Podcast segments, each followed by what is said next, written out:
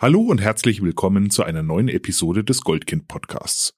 Mein Name ist Alexander Nusselt und heute habe ich Bianca Kellner-Zotz bei mir zu Gast. Sie ist die Autorin des Buches Happy Family. In ihrem Buch beschreibt sie, unter welchem enormen gesellschaftlichen Druck Familien heutzutage stehen und wie der Drang zur Selbstdarstellung teilweise überhand nimmt.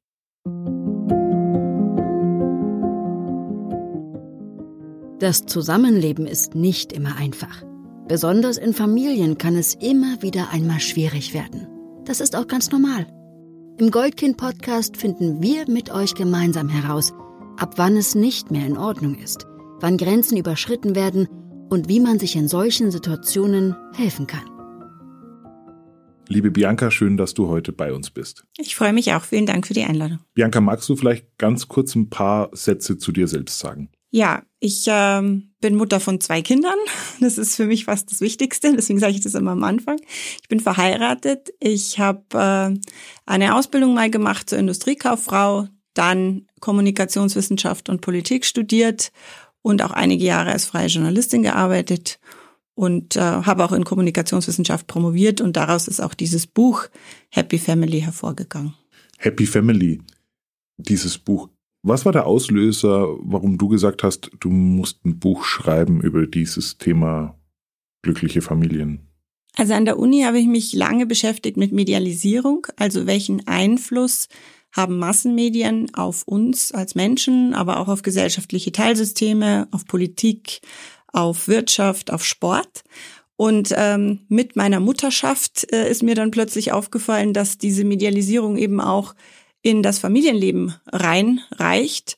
Angefangen von diesen ganzen WhatsApp-Mitteilungen, die man plötzlich äh, bekommt, Fotos, die man bekommt von Kindern, äh, von Aktivitäten, aber eben auch rein in die Prozesse im Alltagsleben. Also Kindergeburtstage werden heute plötzlich ganz anders gefeiert als noch vor 30 Jahren. Und das ist mir da so aufgefallen. Und dann habe ich gedacht, dann untersuche ich doch mal die Medialisierung der Familie. Die Medien, die du jetzt ansprichst, also die Massenmedien, das sind also zum Beispiel die Social Medias, die wir alle kennen, ob das jetzt Facebook, Instagram und wie sie alle heißen, WhatsApp. Und du hast gerade angesprochen, dass Kindergeburtstage heute anders gefeiert werden als vor 30 Jahren. Was ist denn an den Kindergeburtstagen heute anders? Also vor 30 oder 40 Jahren, ich denke da immer zurück, wie es bei mir war, als ich klein war.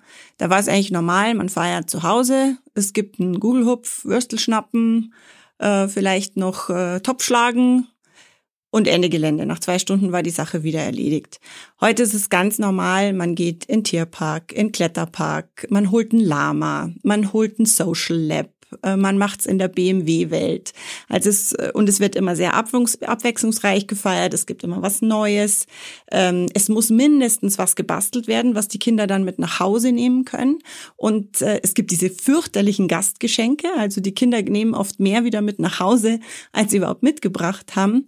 Und das ist mir einfach aufgefallen. Ich habe mich gefragt, warum ist das so? Warum funktioniert das nicht mehr so wie vor 40 Jahren?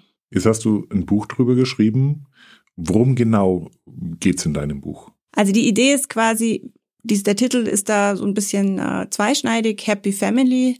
Wir alle wollen eine glückliche Familie haben. Wir wollen Vater, Mutter, Kind spielen, ich jetzt, ich über, überzeichne es jetzt ein bisschen, ähm, wollen das auch ausstrahlen, was wir aus der Werbung kennen. Wir sitzen alle am Miraculi-Esstisch und alle freuen sich und lachen. Es gibt keinen Streit. Die Mama ist natürlich schlank. Der Vater ist auch nett anzuschauen.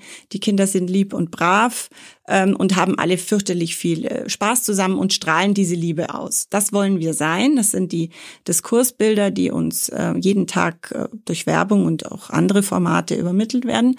Und gleichzeitig, deswegen findet sich dieser Hashtag im Titel Happy Family, Family, überlegen wir uns, wie wir das nach außen transportieren können. Es sollen ja die anderen auch mitkriegen, wie glücklich wir sind. Und das funktioniert eben heute über diese Kanäle sehr gut.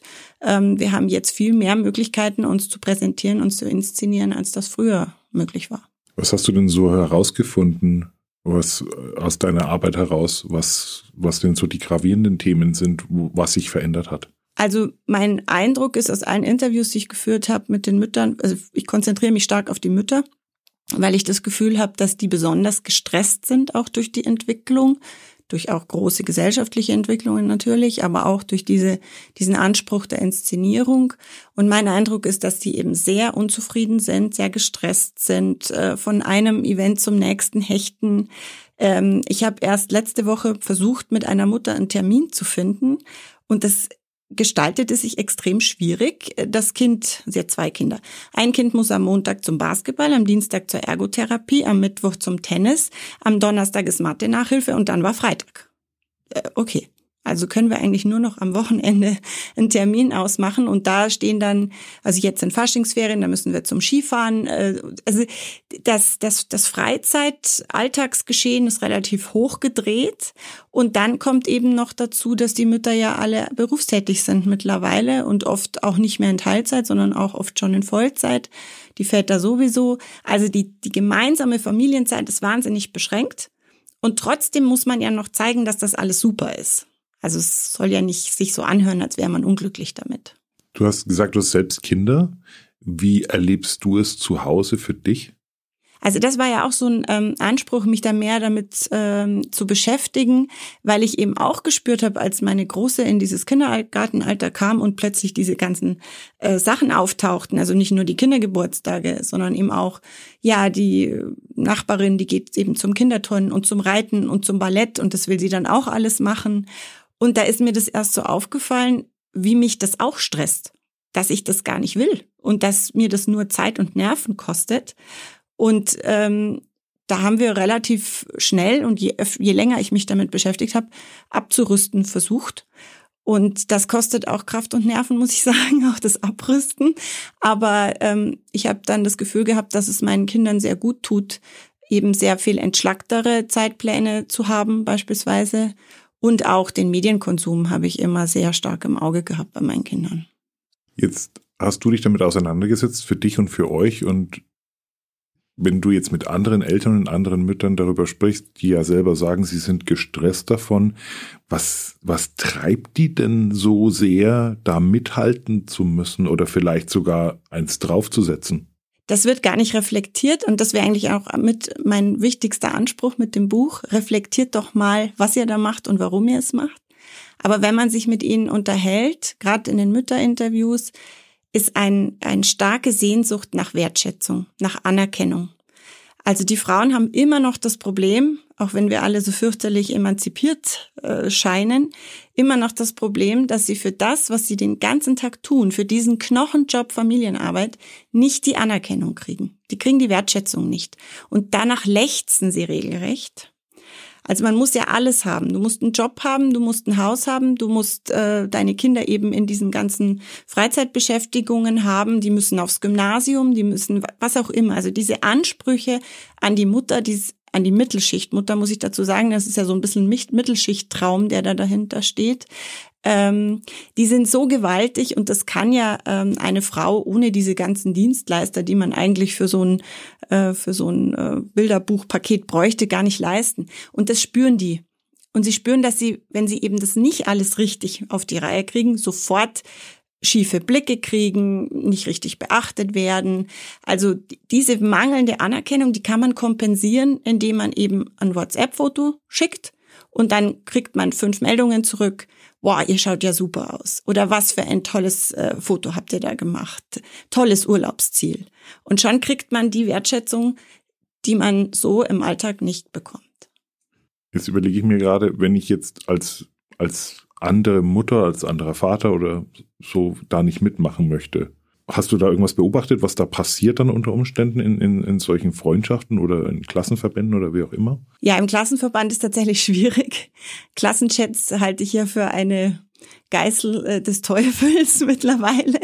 Äh, da laufen zum Teil schlimme Dinge ab. Das erinnert mich immer auch an dieses Broadway-Stück äh, Der Gott des Gemetzels. Ähm, Im Übrigen verfilmt äh, mit Kate Winslet kann ich nur empfehlen. Ganz toller Film und tolles Broadway-Stück. Ähm, da da geht es nämlich auch um einen Jungen, der einen anderen angeblich geschlagen hat. Die Eltern treffen sich dann und gehen aufeinander los. Und so ähnlich läuft es auch oft in diesen Chats. Da gehen dann die Eltern aufeinander los. Man geht auf die Lehrer los.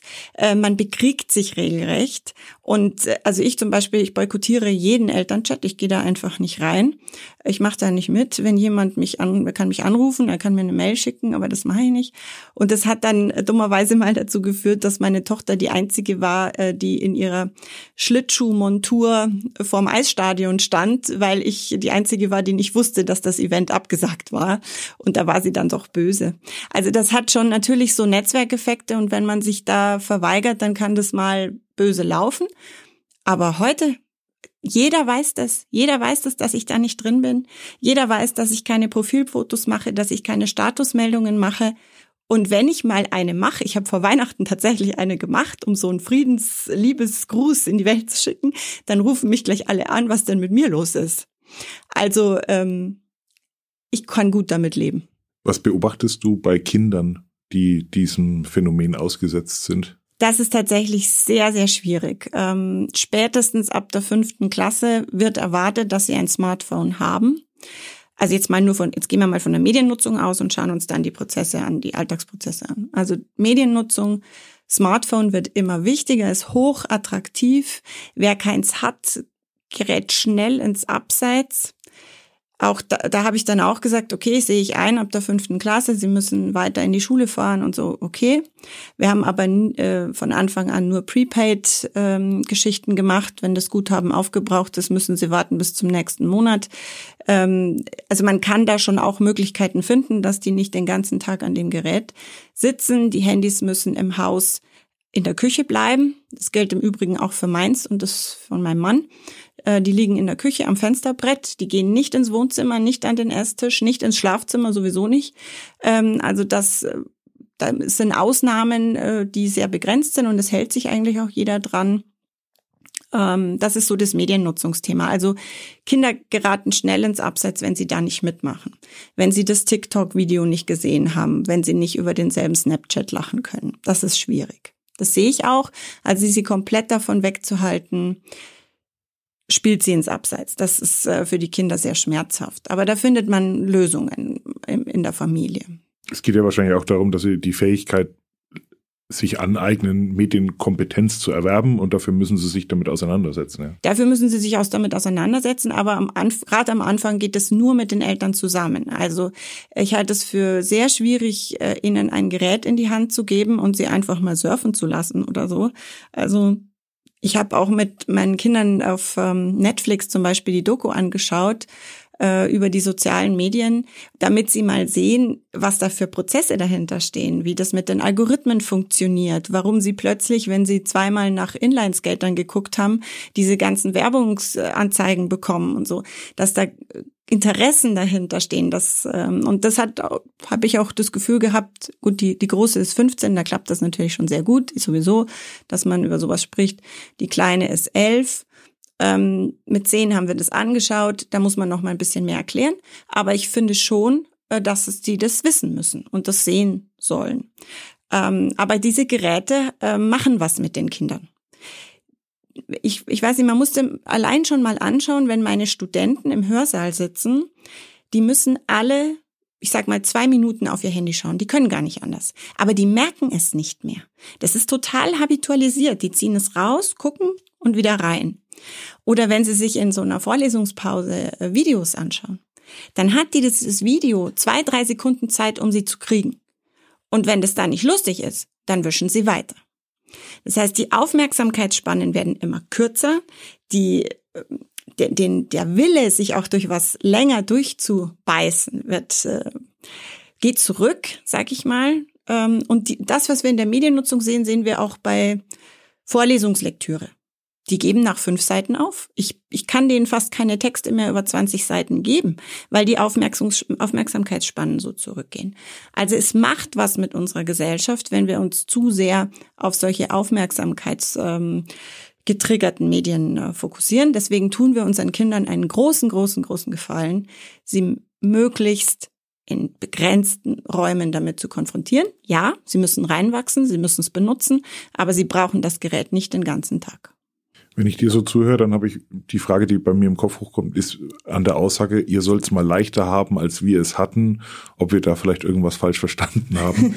ähm, du sprichst jetzt diese gesellschaftliche Veränderung an, die du siehst oder in, in welche Richtung das sich das bewegen kann, was es dann später heißt für das Thema Job oder auch vielleicht mal an, an diesen komplexen Problemen zu arbeiten, die uns allen entgegenstehen, Stichwort Klimawandel und, und, und, und, und. Gibt es auch Sachen, wo du heute sagen kannst, ganz konkret, da fängt es auch in der Familie an, in eine falsche Richtung zu gehen? Also wo es dann auch für die Familien schwierig wird? Durch Absolut, denn die, die Familien sind sehr gestresst, wirklich sehr gestresst. Ähm, und das hat eben erst, also wir haben jetzt gerade mehr auf die Mediennutzung geguckt und wenn man sich jetzt so die Alltagsprozesse anschaut, dann sieht man eben, dass auch hier ähm, ein wahnsinniger Drang ist, sehr viel abwechslungsreiches Neues zu machen. Ähm, ganz konkretes Beispiel, es gibt jetzt eine Kurzversion von Monopoly, die man in 20 Minuten spielen kann, weil der Hersteller festgestellt hat, die Leute nehmen sich keine Zeit mehr für, mein Monopoly kannst du doch ewig spielen, drei, vier, fünf Stunden. Das machen die Familien nicht mehr, also muss es eine Kurzversion geben. Und dann habe ich das 20 Minuten gemacht, Haken dran und jetzt gehen wir ins Spaßbad und danach äh, gehen wir in den Christkindlmarkt und danach äh, geht's in Kletterwald oder was weiß ich. Also der Wunsch, möglichst viele Dinge in möglichst begrenzter Zeit zu tun, der wird immer größer und stresst die Familien. Also und, und deswegen glaube ich, wir, wir tun unseren Kindern keinen Gefallen, weil wir ihnen das Vorbild vermitteln, es muss immer was Neues, was Außergewöhnliches, was Tolles sein, was man auch inszenieren kann. Also mir hat eine Mutter letztens erzählt, sie waren einfach nur spazieren und dann hatte sie kein Bild davon und dann hat sie das Kind nochmal über die Wiese laufen lassen, um das zu fotografieren. Und das war dann das Statusbild. Äh, wofür soll das gut sein? Und was erklärt das unseren Kindern, dass es nur ein gelungener Ausflug war, wenn ich ein Bild davon habe und allen und der ganzen Welt sagen kann, was wir heute wieder Tolles gemacht haben? Das heißt, was jetzt noch hinzukommt, ist der Aspekt, dass diese virtuelle Identität einer Person oder einer ganzen Familie ja auch noch gelebt und gepflegt werden muss. Das heißt, es sind zusätzliche Aktivitäten, die anfallen, die es vor ein paar Jahren so noch gar nicht gab. Wo bleibt denn da die, die Zeit in der Familie füreinander? Die ist massiv zusammengeschrumpft. Also ich hatte auch ein Interview mit einem Paartherapeuten und Familientherapeuten, ein ganz toller Mann, der gesagt hat, diese Fähigkeit einfach nur noch zu sein, einfach zusammen zu sein und einfach mal schauen, was passiert, das sieht er in den Familien gar nicht mehr. Es muss alles sehr strukturiert und geplant und eben auch durchinszeniert sein, sonst entstehen Defizitinterpretationen, so nennt er das.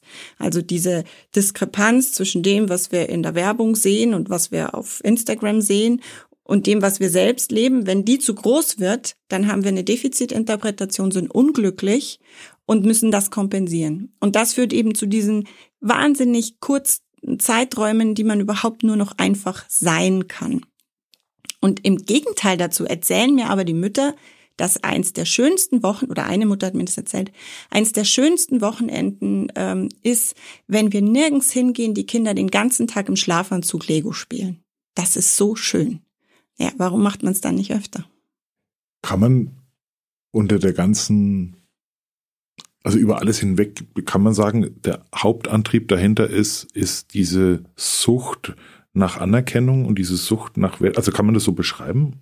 Ja, also ich sage immer, es sind zwei Aspekte. Der eine ist sicherlich Sucht nach Anerkennung, äh, den gerade die Mütter spüren, weil sie die einfach nicht kriegen. Also aus der Politik sowieso am wenigsten. Das finde ich, konnte man in der Corona-Zeit wieder ganz hervorragend sehen. Da habt ihr eure Kinder, Schulen sind zu, Kitas sind zu. Wir stellen euch die vor die Haustür und jetzt macht ihr aber gleichzeitig noch euren Job und ihr macht auch noch euren Haushalt und das kann doch alles gar kein Problem sein. So, also da ist ja schon auch viel falsch gelaufen, muss man sagen. Also diese, diese Wertschätzung kriegen sie nicht, daher kommt das. Das zweite ist, dass wir alle ja mit Massenmedien aufgewachsen sind. Also auch wir schon, ja, wir sind jetzt ähnlich alt, würde ich jetzt mal sagen. Ähm, und da kam dann der Privatrundfunk, da hat sich das schon ausdifferenziert. Ja, plötzlich konnte man umschalten, man musste nicht mehr plus minus im zweiten schauen, also so eine Politikgeschichte, äh, sondern man konnte plötzlich ähm, eben viel mehr Serien und ähm, Privat äh, das Programm war ja einfach ein anderes im Privatrundfunk. Wir haben viel mehr auf Unterhaltung ausgelegt. Und damit sind wir aufgewachsen. Und das ist immer weiter ausdifferenziert worden. Übers Internet erstmal und jetzt über die sozialen Medien. Also die Möglichkeiten, sich unterhalten zu lassen, sind ja wahnsinnig gewachsen. Und das machen wir den ganzen Tag. Wir haben Mediennutzungszeiten von über zehn Stunden. Im Schnitt äh, in der Altersgruppe 14 bis 49. Zehn Stunden am Tag, die wir mit Medien beschäftigt sind. Und Medien haben eine eigene Logik. Die funktionieren nach einem eigenen Prinzip. Nämlich, du musst deine, das Aufmerksamkeitslevel möglichst nach oben ziehen, damit du viele Leser hast, viele Klicks. Damit verdient man Geld. Man verdient mit Medien über Werbung in der Regel mittlerweile Geld und ich krieg nur ganz viel äh, Werbekunden, wenn ich viele Klicks habe oder viele Leser. Also muss ich immer was Neues machen, was Exklusives, was Spektakuläres. Das konnte man früher eigentlich nur an der Bildzeitung sehen. Sag ich jetzt mal, Boulevard hat natürlich erst das erstes entdeckt, aber heute ist es auch in der Süddeutschen so, heute ist es auch im ZDF so, ähm, dass man nur dann viele Einschaltquote hat, wenn man äh, was Besonderes macht und was Tolles macht und sehr abwechslungsreich und je spektakulärer, desto besser. Sonst hätte das Dschungelcamp äh, nicht so gewaltige Einschaltquoten. Und da haben wir was gelernt. Indem wir damit konfrontiert werden, haben wir gelernt, wenn du was Tolles machst und wenn du das auch noch hübsch bebilderst, dann kriegst du Klicks und dann kriegst du Likes und dann wirst du wahrgenommen. Also mit, mit dem Privatfernsehen, also dieses Thema Unterhaltungssendungen, wo wir uns unterhalten lassen, hat dazu geführt, dass wir uns vielleicht auch zu Hause weniger unterhalten haben. Und jetzt gehen wir sogar noch einen Schritt weiter. Das heißt, wir fangen an zu versuchen, andere zu unterhalten. Ist das so eine Veränderung, die man da so zusammenfassen kann? Ja, ob wir jetzt, ob wir jetzt bewusst versuchen, andere zu unterhalten, das weiß ich nicht. Wir, wir, vieles davon läuft völlig unbewusst ab. Das muss man vielleicht auch noch mal sagen. Also Mütter machen das ja nicht absichtlich. Die wollen ja nicht jemand anderen in den Konkurrenzkampf äh, ziehen um das spektakulärste Familienleben. Also das ist, das sind unbewusste Prozesse, die wir internalisiert haben, weil wir schon so lange mit diesen Medien konfrontiert sind und weil eben ein Aufmerksamkeitsdefizit da ist. Ja, wenn, wenn die, wenn wir alle die Mütter jeden Tag umarmen würden und sagen, ihr macht einen tollen Job, dann bräuchten die das wahrscheinlich gar nicht. Behaupte ich jetzt mal. Ähm, es ist was Unbewusstes. Es ist die Idee, das gehört heute zu einem erfolgreichen, schönen Leben. Woher kommt dieses Ideal? Ja gut, die Medien leben uns natürlich schon jeden Tag ähm, solche Ideale vor. Ähm, ich, jetzt muss ich schon wieder auf Heidi Klum rumreiten, aber die äh, hat natürlich da schon auch äh, einen, einen Level gesetzt, würde ich sagen. Also wer vier, fünf Wochen nach der Geburt des vierten Kindes wieder über den Laufsteg äh, lauft, als wenn nichts gewesen wäre, setzt die Schwangeren zum Beispiel wahnsinnig unter Druck. Und das war in allen Gesprächen mit den Hebammen so, dass die gesagt haben, die Frauen haben völlig unrealistisches Bild, wie sich ihr Körper nach der Geburt entwickeln wird. Das dauert halt Wochen, Monate, bis sich gerade der Bauch wieder zurückentwickelt. Bei manchen Frauen äh, dauert das noch länger. Aber wenn Sie diese Models im Fernsehen sehen, wenn Sie die ähm, in den Zeitschriften sehen, dann denken Sie, dass das alles machbar ist. Und das ist ja auch schon so eine Metabotschaft, die uns Medien vermitteln. Anything goes, ja. Alles ist machbar, alles ist denkbar. Nein, mit so einem Kind ist vieles nicht mehr machbar. Auch das wirft die, gerade die Akademikerfrauen sehr schnell zurück vorher war, hatte man eine Karriere und man war flexibel und man konnte jetzt zweite Wochenende hinfahren, wo man wollte. Jetzt ist so ein Baby da, äh, das alle zwei, drei Stunden gefüttert, gewickelt und getragen werden will. Und das wirft die Frauen auf so eine Körperlichkeit zurück. Und dann schlagen sie eine Frauenzeitschrift aus und da ist so ein Model, die macht alles wie vorher. Und dann haben wir wieder so eine Defizitinterpretation. Das heißt, wenn ich mich jetzt mal die, in die Situation von einer, von einer Frau hineinversetze, die einen Job hat und ich ähm, kenne eine, die einen Lehrstuhl inne hat äh, und schwanger war und das bis zum Schluss verheimlicht hat, um eben weiterhin arbeiten zu können, auch gleich nach der Geburt weitergearbeitet hat. Das ist einmal, weil dieses System dort, vielleicht auch diese Männerwelt ähm, so anfordert und gleichzeitig passiert jetzt aber in der Medienlandschaft, dass auch selbst noch Frauen versuchen, ein, ein ganz anderes Bild zu vermitteln, wenn ich das richtig sehe. Das heißt, der Druck, der ist doch, der muss doch immens sein. Also, wie hält man dem denn stand? Ja, der Druck ist irre. Also, und der wird, ähm, paradoxerweise durch den, durch den neuen Feminismus eigentlich nicht besser, weil der ja eben auch den Frauen vorlebt, ihr könnt alles haben und ihr sollt es euch auch nehmen. Und dann mal zu sagen, nee, ich steige jetzt aus, ich steige vier Wochen früher auf oder ich, wie auch immer, das, das wird immer schwieriger ähm, für, die, für die Frauen. Oder auch wenn die Kinder nicht so funktionieren. Ja, man muss ja heute eigentlich den Krippenplatz schon buchen, wenn man schwanger ist. Und dann stellt man plötzlich, das Kind will nicht in der Krippe bleiben. Ja, was ist dann? Dann bricht plötzlich so ein Lebensentwurf äh, zusammen und schon wieder kommt eine Defizitinterpretation, weil man denkt, man selber ist schuld. Aber es kann halt einfach sein, dass dieses Kind dafür nicht gemacht ist. Das kommt in unserem Diskurs ja gar nicht mehr vor. Also Kinder schmeißen alles durcheinander, machen das Leben schwieriger und das passt nicht in unser Bild von der Happy Family. Ja, die soll ja immer, ähm, da soll ja immer alles reibungslos laufen und alle sollen schön, erfolgreich und gut fotografiert sein. Das heißt, die Kinder werden zum Störfaktor? Ja. Kinder sollen zwar das perfekte Bild komplettieren, aber im Alltag werden sie oft als Störfaktor empfunden. Wie gehen Kinder dann damit um oder wie entwickeln sich dann Kinder an der Stelle?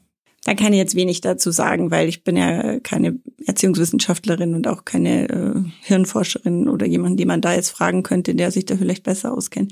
Ich kann nur sagen als Kommunikationswissenschaftlerin, dass diese Prozesse, die auf Außenwirkung, auf Abwechslung ausgelegt sind, sowohl in, in der Medienlandschaft als auch im Alltag der Familien, dass das die Kinder sehr nervös macht und konzentriert, und eben auch gestresst. Äh, sie, viele Kinder sind oft schon so gestresst wie ihre Mütter. Und die haben, das sollte ich vielleicht noch als ein Beispiel sagen, was ich schade finde, sie finden an einfachen Dingen immer weniger Freude. Also wenn zum Beispiel eine Zwölfjährige, die wusste, sie hat Geburtstag, sage ich, oh, was machst du denn zu deinem Geburtstag? Ja, nix. Also, warum denn nicht? Ja, wir waren schon im Tierpark, wir waren schon im Kletterpark, wir waren schon auf der Eisbahn, ich weiß gar nicht, was ich machen soll. Also diese Vorstellung, man könnte sich zu Hause einfach mit einer Flasche Cola um den Tisch setzen, die hatte sie gar nicht mehr. Und das ist doch traurig. Und deswegen wäre ja meine Botschaft auch zu sagen, ihr müsst abrüsten, Leute. Was soll denn das mit den Kindergartenkindern schon in den Tierpark nach München zu fahren? Das ist doch, also jetzt bin ich vom Land, ich bin nicht aus München, äh, gehen wir doch einfach an, zu Fuß an den Weiher um die Ecke. Dann können die in der Grundschule in Tierpark fahren und können in der weiterführenden Schule ins Deutsche Museum. Muss doch nicht alles schon im Kindergarten sein. Also dieses Vorgezogene führt dazu, dass die Erwartungsspirale ja gar nicht mehr erfüllbar ist. Das heißt, wir sprechen hier nicht von dem Phänomen, das jetzt für die, also in der, nur in der Stadt stattfindet, sondern auch schon am Land. Es geht immer weiter raus. Ähm, es ist zwar schon so, dass dieser interfamiliäre Wettbewerb in der Stadt am heißesten tobt, sage ich jetzt mal. Ähm, aber es kommt immer weiter raus. Also auch ähm, im Speckgürtel von München oder auch in Niederbayern. Also ich habe das ja gestaffelt mit meinen Interviewpartnern zwischen Stadt und Land. Auch da kommen diese Kindergeburtstage an. Auch da gibt es jetzt plötzlich Motto-Geburtstage. Auch dort hat man den Anspruch, äh, mit den Kindern am Wochenende was Tolles zu machen. Nicht mehr, nicht so extrem wie in der Stadt. Da ist ein Stadt-Land-Gefälle, aber es breitet sich aus. Jetzt haben wir in anderen Folgen schon mit Expertinnen darüber gesprochen, über so Themen wie Narzissmus in der Familie. Also wenn narzisstische Persönlichkeitszüge vorhanden sind bei den Eltern zum Beispiel, worunter dann die Kinder leiden. Also dieser, diesem, diesem Bindungsverlust oder dieser, dieser Kontaktabbruch, auch in einer anderen Folge schon besprochen, dass diese Nähe gar nicht mehr aufgebaut wird zwischen Kindern und, und Eltern und dass die Kinder dann oft überfordert sind, weil sie nicht mehr wissen, ob sie das jetzt alles richtig machen oder nicht richtig machen oder oder oder. Wenn bei der Beobachtung, von der du sprichst, also die Frage, die wir auch mal gestellt haben an, an einen, äh, ich glaube, an Professor Lammers, war auch die Frage, ob der Narzissmus in der Gesellschaft zunimmt. Und das Phänomen, das du gerade besprichst, das klingt ein bisschen danach, so nach dieses, nach dieser Sucht nach Anerkennung und Wertschätzung, ist man so sehr damit sich selbst beschäftigt, um dem nachzugehen, was können denn Eltern konkret tun aus deiner Sicht, um abzurüsten, also um, um wieder stärker Familie zu sein und auch stärker mit den Kindern wieder verbunden zu sein? Also zunächst mal würde ich die Diagnose sofort unterschreiben. Wir laufen in äh, eine narzisstische Gesellschaft. Ich stelle das schon an meinen Studenten fest, äh, die stark um sich selbst kreisen ähm, und sehr schnell sehr verletzt sind, wenn irgendwas nicht so läuft. Ähm, und, und dann eben auch wieder so eine Defizitinterpretation haben, weil sie sich selbst eben sehr überhöhen. Also das würde ich sofort unterschreiben. Für Familien, glaube ich, müssen wir in zwei Bereiche gucken. Wir müssen äh, die Mediennutzung wieder anschauen und wir müssen dann das Alltagsleben anschauen. Bei der Mediennutzung ist das Entscheidende, dass die Eltern die Vorbilder sind. Das ist, ähm, ich, ich kenne so viele Beispiele von Spielplätzen, von Kindergartenfesten, wo die Eltern ähm, mit dem Handy sitzen die ganze Zeit und überhaupt nicht mehr den, äh, den Augenkontakt zu den Kindern halten. Oder die, die ich kann verstehen, dass äh, Kleinkindmütter jede Sekunde nutzen, um auch selbst mal wieder zurückzukommen und sich mit der eigenen Community zu beschäftigen.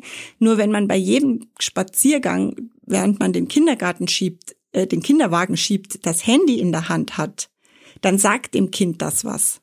Das Handy ist interessanter als ich. Die Mama hält nicht mehr den Blickkontakt mit mir, sondern schaut nur in das Gerät und dann wird das Gerät noch attraktiver.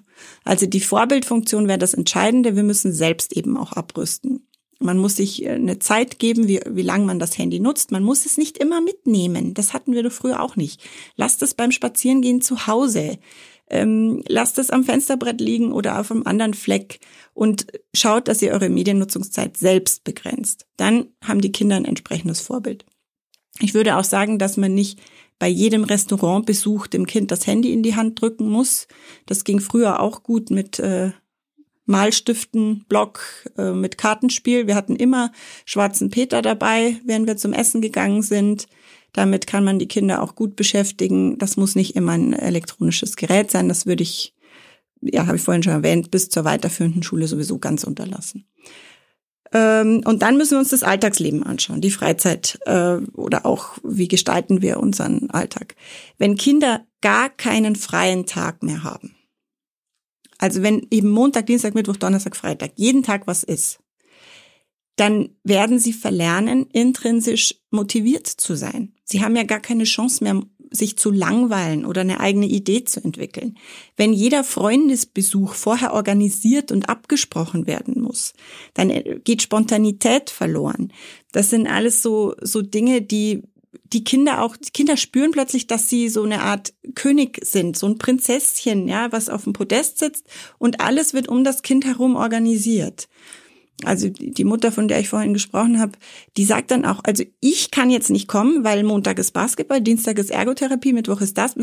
Also die Eltern planen um das Kind herum und auch das äh, wird narzisstische Entwicklungen befördern, das denke ich schon. Das, was du beschreibst, geht auch ein bisschen in das Thema erlernte Hilflosigkeit. Das heißt, äh, Kinder lernen gar nicht mehr, die, die bekommen gar nicht mehr die Fähigkeit vermittelt, sich selbst zu helfen, vielleicht, weil es war ja immer jemand da, der sich darum kümmert. Wenn wir jetzt vielleicht in einen anderen Aspekt schauen, also jetzt sprechen wir für die Familien und und und, was können denn zum Beispiel, kann die Politik was tun an der Stelle, damit da was anders wird? Also generell haben das Problem haben wir ja in allen ähm, Bereichen, die mit Erziehung zu tun haben. Das betrifft äh, genauso die Erzieherinnen und Erzieher in den Kitas, das betrifft äh, Pflegerinnen und Pfleger.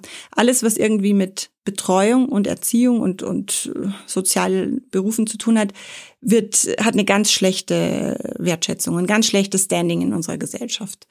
Ähm, das, wir haben das jetzt, also ich bin ja in der Gemeindearbeit auch aktiv und wir haben ein Riesenproblem, weil wir kein Personal finden. Und das hat nicht nur was mit der Bezahlung zu tun, auch mit der Bezahlung, aber nicht nur, sondern wesentlich mit der Wertschätzung. Es ist immer noch so die Idee, naja, Kinder erziehen, das kann jeder. Das ist doch, was machen die schon groß? Äh, die bespielen die da den Vormittag schneiden ihnen ein paar Äpfel auf, fertig. Also die pädagogische Leistung, die dahinter steht, die wird gar nicht anerkannt und das wird bei den Müttern und Vätern eben auch nicht anerkannt. Das wäre ein wesentlicher Teil, da müsste die Politik jetzt ganz schnell ran, ähm, damit sich da was ändert. Dann hätten Mütter und Väter eben und auch das ganze soziale Personal, das ich erwähnt habe, wieder das Gefühl, wir sind was wert in dieser Gesellschaft. Unsere Arbeit ist eben nicht weniger wert als die von Bankern oder Juristen oder ähm, anderen Berufsgruppen. Und wenn das passieren würde, dann glaube ich, hätten auch die Eltern wieder mehr Kraft, sich auf ihre Kinder zu konzentrieren und da zu sich zurückzukommen. Das ist für mich schon ein, ein Faktor. Was jetzt die erlernte Hilflosigkeit bei den Kindern betrifft, ob da die Politik, da kann die Politik jetzt unmittelbar wenig tun. Das ist schon eher dann wieder die Aufgabe der Eltern. Also wir hatten ähm, ein Beispiel, als meine Große ins Skilager gefahren ist und dann ähm, lag eben da die Bettwäsche auf dem Bett und man musste das überziehen, das Bettzeug. Und äh, meine Große kam ganz schockiert nach Hause und hat gesagt, Mama, außer mir konnte das keiner. Also wenn ein 12-, 13-jähriges Kind keinen Bettüberzug anlegen kann, dann haben wir ihnen nichts Gutes getan. Äh, oder wenn sie einfach nicht in der Lage sind, für sich selbst auch mal einen Tag zu managen und sich zu beschäftigen, dann haben wir ihnen eine wertvolle Kompetenz vorenthalten. Da müssten wir wieder hin, dass wir die Kinder, dass wir den Kindern die Freiräume lassen, sie aber auch fordern. Also auch ein auch ein Kindergartenkind kann schon anfangen, den Geschirrspüler auszuräumen. Wenn ich daneben stehe, können wir das üben. Die, meine Große kann die Wäsche machen. Wenn ich mal nicht da bin, die macht die komplette Wäsche, weil ich sie rangeführt habe an die Sache. Das können wir tun. Und das schadet niemandem. Das ist keine Kinderarbeit, sondern das ist Hilfe zur Selbsthilfe. Du hast eingangs gesagt, du hast dir halt genau angeguckt, was sich im Laufe der letzten 20, 30 Jahre verändert hat, weil eben Kindergeburtstage heute anders gefeiert werden. Ähm, wenn ich an die Diskussion von früher zurückdenke in den Schulen, wo oft das Thema war Markenklamotten, das war ja so das Brennthema in den, in den 90er Jahren, wohin das führen könnte. Hat sich jetzt an den Schulen auch inhaltlich aus deiner Sicht, hat sich da was verändert, was das Thema Vermittlung von Fähigkeiten angeht? Also gehen, gehen Lehrpläne heute vielleicht auch schon drauf ein, auf dieses Thema Kompetenz zur Lebensführung, würde ich jetzt mal überspitzt sagen? Oder bräuchte da es aus deiner Sicht vielleicht noch irgendwas, was eine Schule auch beitragen könnte? Bei Schule könnte ich Stunden reden. Also über Bildung könnte ich stundenlang reden. Das wäre auch mein nächstes äh, Projekt. Das möchte ich unbedingt machen, weil es mich sehr umtreibt. Ähm, ich glaube nicht, dass Schulen ähm, jetzt eine Alltags, äh, was sollen die denn noch machen? Ja, also Schulen haben sowieso schon da wird jetzt viel auch abgeladen, genauso wie bei den Erziehern. Also ob das jetzt geht ja los bei der Sauberkeitserziehung, die jetzt schon in der Kita eben auch erfolgen soll und dann die Schulen sollen jetzt Höflichkeitsunterricht machen und die sollen jetzt quasi hier Defizite ausgleichen. Also das das glaube ich nicht, aber ich glaube schon, dass die Schulen auf einem äh, nicht so optimalen Weg sind, auch an den weiterführenden Schulen. Hier wird eine Kompetenzorientierung vermittelt, die auf Kosten geht von breite Allgemeinbildung. Die wird sehr vernachlässigt mittlerweile.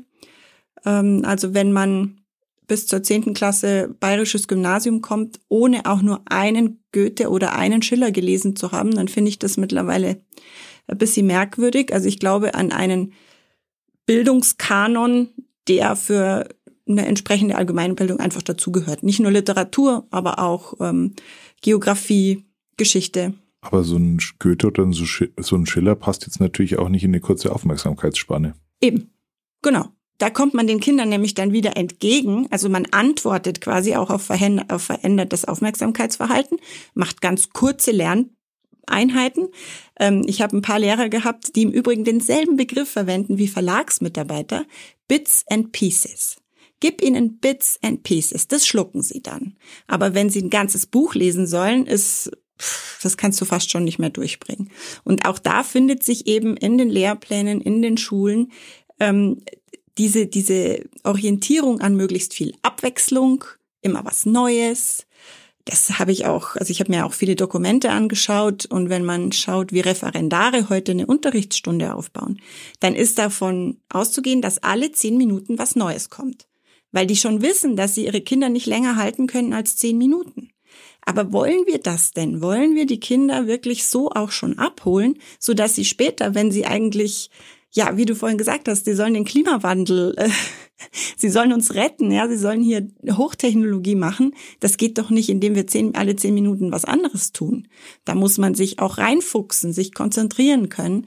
Und das geht verloren und die Schulen antworten da meines Erachtens ähm, zu sehr. Und sie äh, bewegen sich auch in eine Art Öffentlichkeitsorientierung. Also was ja früher auch gar nicht gab, diese Tag der offenen Tür, wo man dann äh, Unterrichtsinhalte präsentiert, die überhaupt gar nicht äh, Realität sind, sondern das ist eine Werbeveranstaltung und dann kommt auch die Presse und schreibt was Schönes und man kann sich da auch äh, inszenieren. Für Social Media. Auch für Social Media, aber auch eben für die Lokalzeitung. Das ist jetzt bei uns noch, noch wichtiger, ja, dass die Schule sagen kann, was sie alles Tolles macht. Und ähm, das halte ich für einen Irrweg. Also die Schule muss sich nicht an der Öffentlichkeit orientieren. Das heißt, wir ziehen momentan alle an den gleichen Strang. Was ist dein Appell an die Elternschaft da draußen, um hier einen Unterschied zu machen? Ich würde immer sagen, mal hinsetzen und reflektieren, wie läuft unser Alltag, was gefällt uns daran gut, was gefällt uns nicht, was stresst uns, warum stresst es uns und dann überlegen, was man ändern kann. Ich kenne natürlich auch Mütter, die alles gut finden, die, die glücklich sind damit, wenn sie diese WhatsApp-Orgie äh, machen. Das ist fein. Wenn jemand glücklich ist damit und sich nicht gestresst fühlt und auch kein Problem sieht, dann muss man ihn auch nicht ähm, mit Gewalt zu was anderem zwingen. Aber bei den meisten, bei den aller, allermeisten habe ich festgestellt, wenn die mal zur Ruhe kommen und reflektieren, dann sagen sie, ja, wir haben viel zu wenig Zeit für uns. Meine Kinder, die haben ja gar keine Zeit mehr, in, unter der Woche mal einfach spontan was zu unternehmen. Das kann doch nicht sein. Und die dann versuchen, das auch zu ändern. Liebe Bianca, vielen herzlichen Dank für dieses Gespräch. Ich sag danke.